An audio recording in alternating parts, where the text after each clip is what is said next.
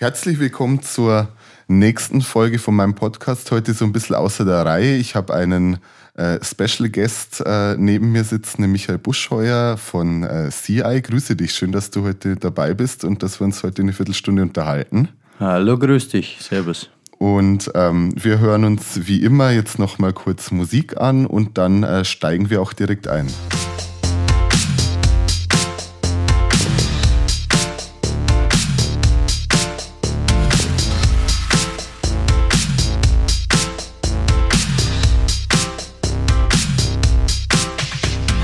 Ja, Michael, wie gesagt, schön, dass du da bist. Du hast, äh, glaube ich, äh, viele spannende Dinge zu erzählen, jetzt gerade auch aus den letzten Tagen. Du warst in München bei einer Konferenz am Rande der Sicherheitskonferenz, wenn ich das richtig gelesen habe, dabei und äh, konntest da ein bisschen was erzählen und dich auch mit anderen austauschen. Wie war das denn so? Wie war, was hast du für Reaktionen bekommen? Ja, das war ein sehr spezielles Thema. Äh, das war die Friedrich-Naumann-Stiftung und die Dela-Stiftung mit der äh, Young Security Conference. Mhm die parallel stattfindet oder eingebunden. Und äh, das Thema war Hybrid Threats, also äh, hybride Gefahren, mhm. äh, unter anderem aus der Kriegsführung. Und mein Part war äh, zu sprechen über Migration und den Bezug zu Hybrid Threats. Das ist schon sehr, sehr speziell. Äh, und mein Englisch ist äh, so mäßig, dass ich mir dann gedacht habe, wer mein Englisch versteht, der schafft auch den Weltfrieden. Also war ganz Aber es hat alles geklappt. Es hat funktioniert, ja, passt. Vielleicht so in zwei Sätzen zusammengefasst, was äh, konntest du da so mitgeben bei der Konferenz? Naja, äh, es äh, ist eine Konferenz, die die Sicherheit Europas betrachtet als Alternat oder in Bezug auf äh, Alternative mhm. oder auf, auf sekundäre Gefahren. Und äh, ich habe das äh, auch umgedreht. Äh, ich habe zum einen erklärt natürlich, dass äh, Migration selbst keine hybride Gefahr ist, mhm. sondern das, was die Menschen daraus machen, also die Angst, die sie mitbringen mhm. oder äh, die Erpressbarkeit, die Europa äh, generiert, wenn es äh, Deals macht, die nicht ganz in Ordnung sind. Ja. Und äh, zum anderen habe ich das Thema mal umgedreht und habe äh, beleuchtet, dass wir sozusagen der Hybrid Threat für Migranten, für Flüchtlinge mhm. sind, äh, deren primäre Gefahr äh, in einem Land, in Libyen in dem Fall liegen, wo sie gefoltert und mhm. vergewaltigt mhm. und erschlagen werden. Und der Hybrid Threat sozusagen ein Europa ist, das sie auch dorthin zurücktritt um, um mal bei der Umkehrung zu bleiben, ähm, ihr habt ja auch erst Ende Januar wieder, ich glaube, 78 Menschen aus dem Mittelmeer gerettet. Ist diese Fluchtroute, die ja sehr gefährlich ist, sogar im Winter in Benutzung, also auch? Die Fluchtroute ist nach wie vor die gefährlichste Grenze der Welt. Ja. Äh, es sterben nach wie vor über 1000 Menschen pro Jahr ohne Dunkelziffer. Die Dunkelziffer ist immens. Äh, man muss wissen, wenn wenn dort keine Hilfsorganisationen mehr sind, so wie jetzt oder fast keine, wenn dort äh, kein europäisches Militär mehr äh, direkt fährt und Kreuzfahrtschiffe und äh, auch Frachtschiffe diese Gegend komplett meiden, äh, dann sind alle Menschen, die nicht gefunden werden, nicht mal äh, in der Lage, in die mhm. Statistik zu schaffen.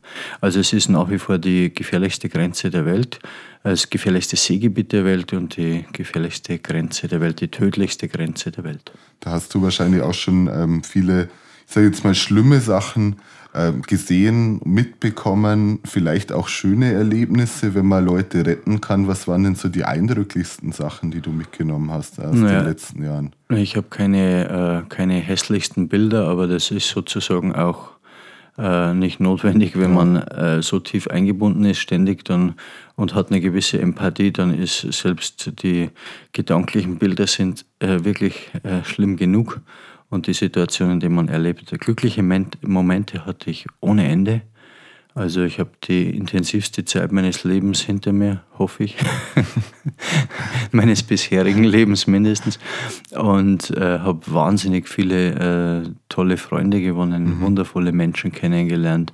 Äh, man muss sich ein bisschen vorstellen, wie ein Leben auf Fast Forward. Alles, mhm. was, alles, was in eine ganze Krimiserie reinpasst, habe ich äh, zwei, drei Jahre komprimiert abbekommen. Äh, von ja. der Entführung über Parlament, italienisches Europaparlament. Also alles, was man sich irgend vorstellen kann, hatten wir. vielleicht, weil ich die Geschichte ganz interessant finde, tatsächlich auch mit dem äh, Hin und Her, gerade mit den italienischen Behörden. Ähm, kannst du darüber auch noch mal was erzählen, wie sich diese rechtspopulistische Regierung in Italien, die es ja gab, ähm, so verhalten hat, was ihr für Probleme mit denen gehabt habt? Ja, in Italien gibt es äh, eine gewisse Kriminalisierung der Seenotrettung. Äh, allerdings äh, muss man das bitte auch immer mit dem italienischen Auge betrachten. Italien ist ganz einfach über Jahre hinweg von der EU komplett allein gelassen mhm. worden.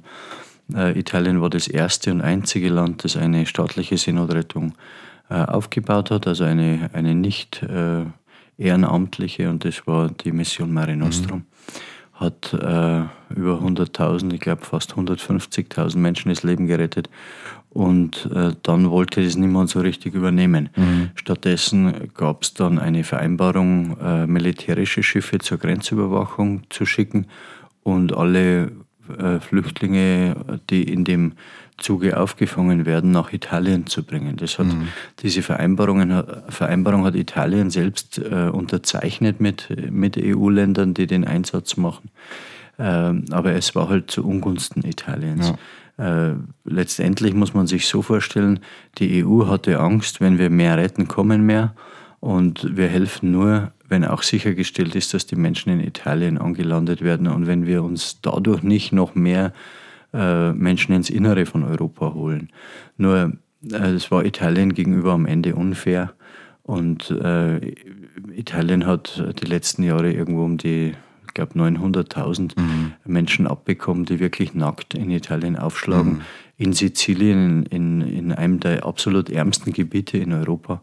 Äh, und dadurch äh, generiert sich dann schon eine Europaverdrossenheit und auch ein Rechtspopulismus findet dort einen guten Nährboden. Der ist zwar nicht, Rechtspopulismus entsteht nicht mit Flüchtlingen, äh, aber äh, es ist Thema ein, aufgreifen. Ne? Genau, es ist ja. ein toller Nährboden, auf dem man dann äh, als Rechtspopulist arbeiten kann und Ängste schüren kann und so weiter.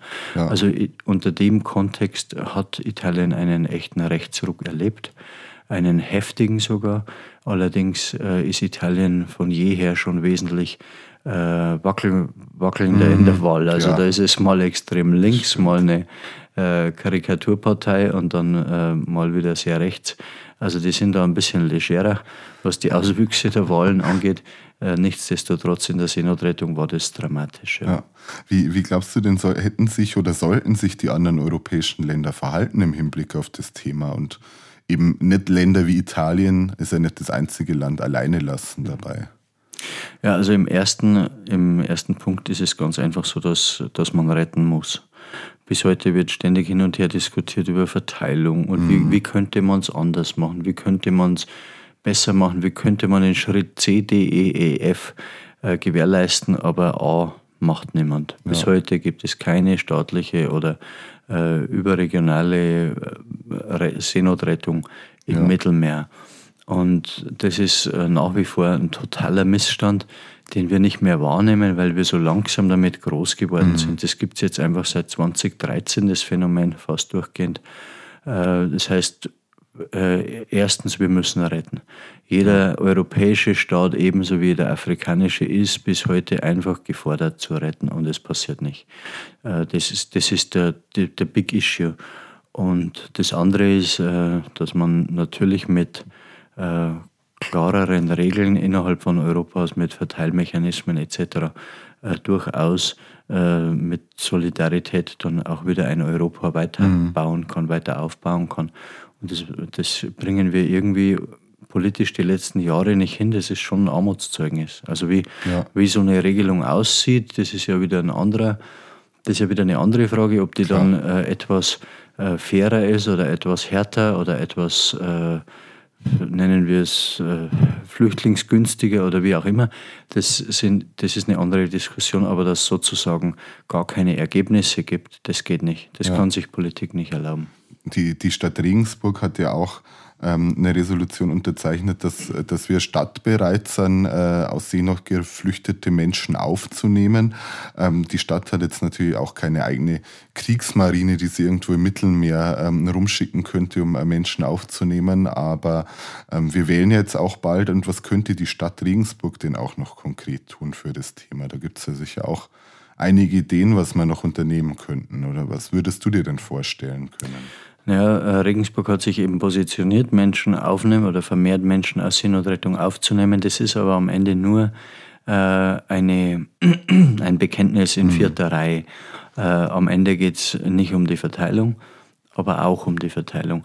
Am Ende haben die Städte nichts zu sagen, mhm. aber wenn genug Städte sich bekennen, dann nehmen sie letztendlich dem Innenminister das äh, Rückzugsgebiet.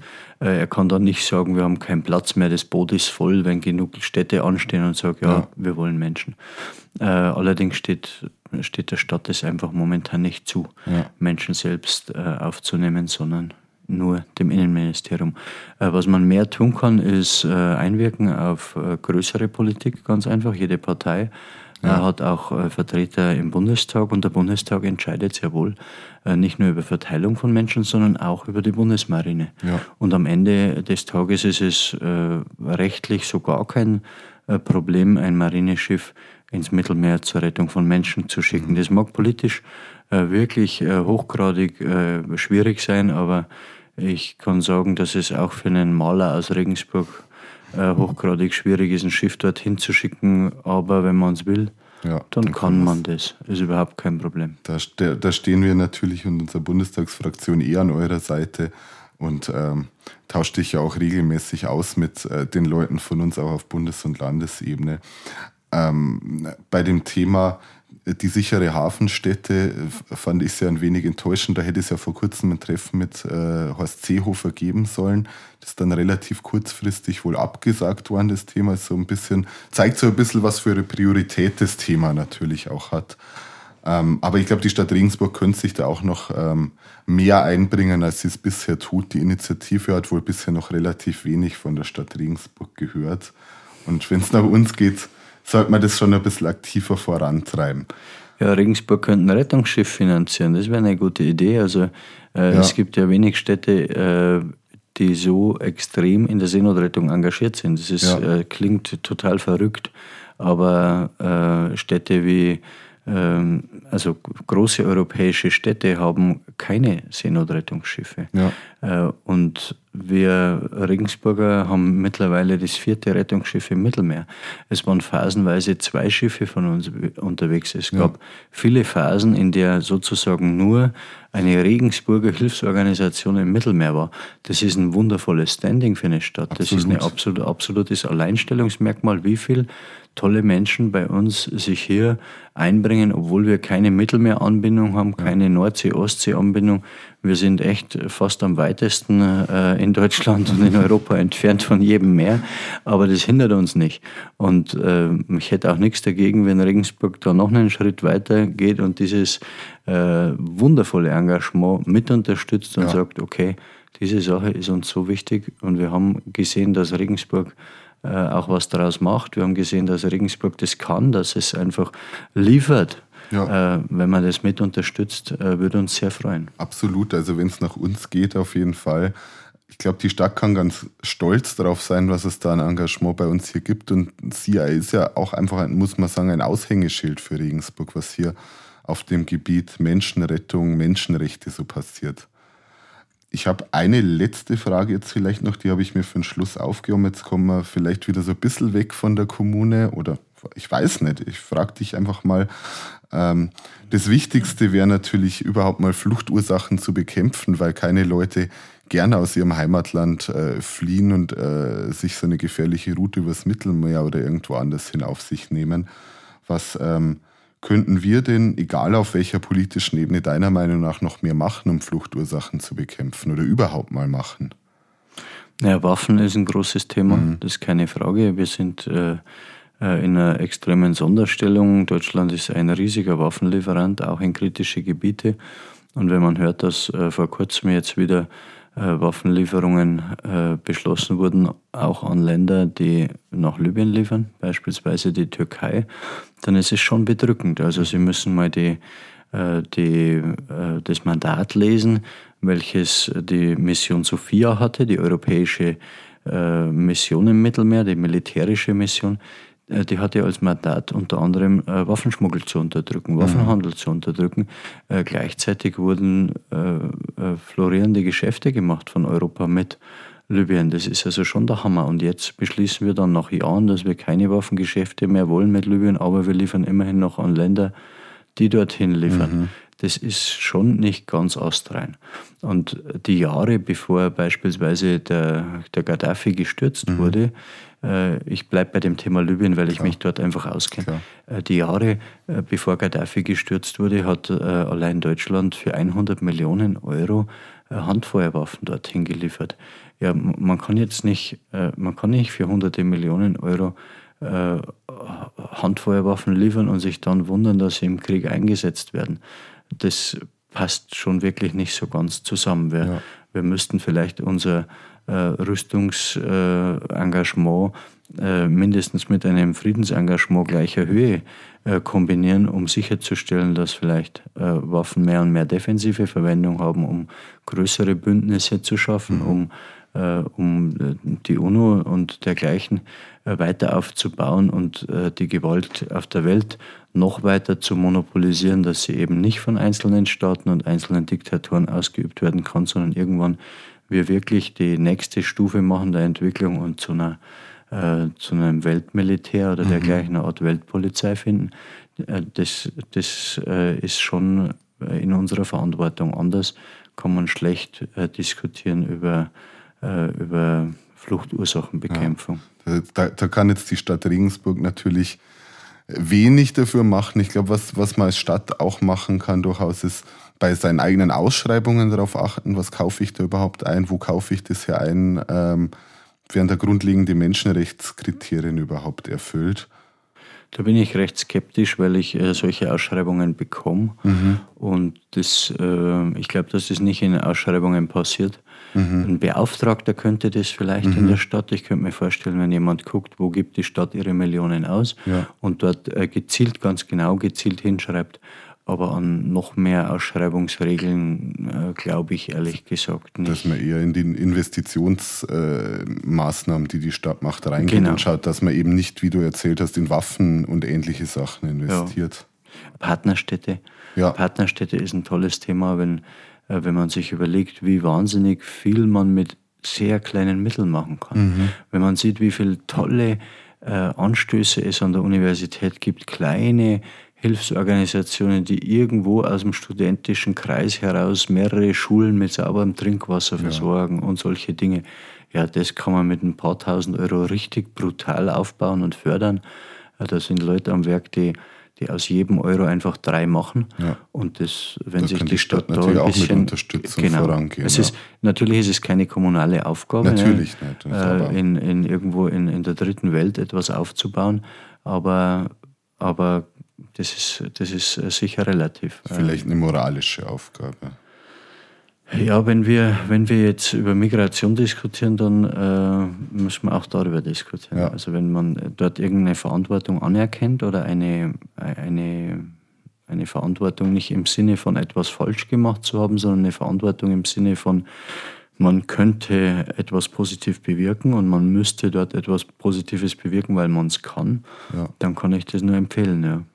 Das klingt doch nach einem guten äh, Wort, mit dem wir äh, enden können. Wir können was verändern, wir versuchen was zu verändern. Danke, dass du heute dabei warst. Ja, hat mich sehr gefreut und eine gute Zeit euch. Ja, bis zum nächsten Mal. Servus. Ciao.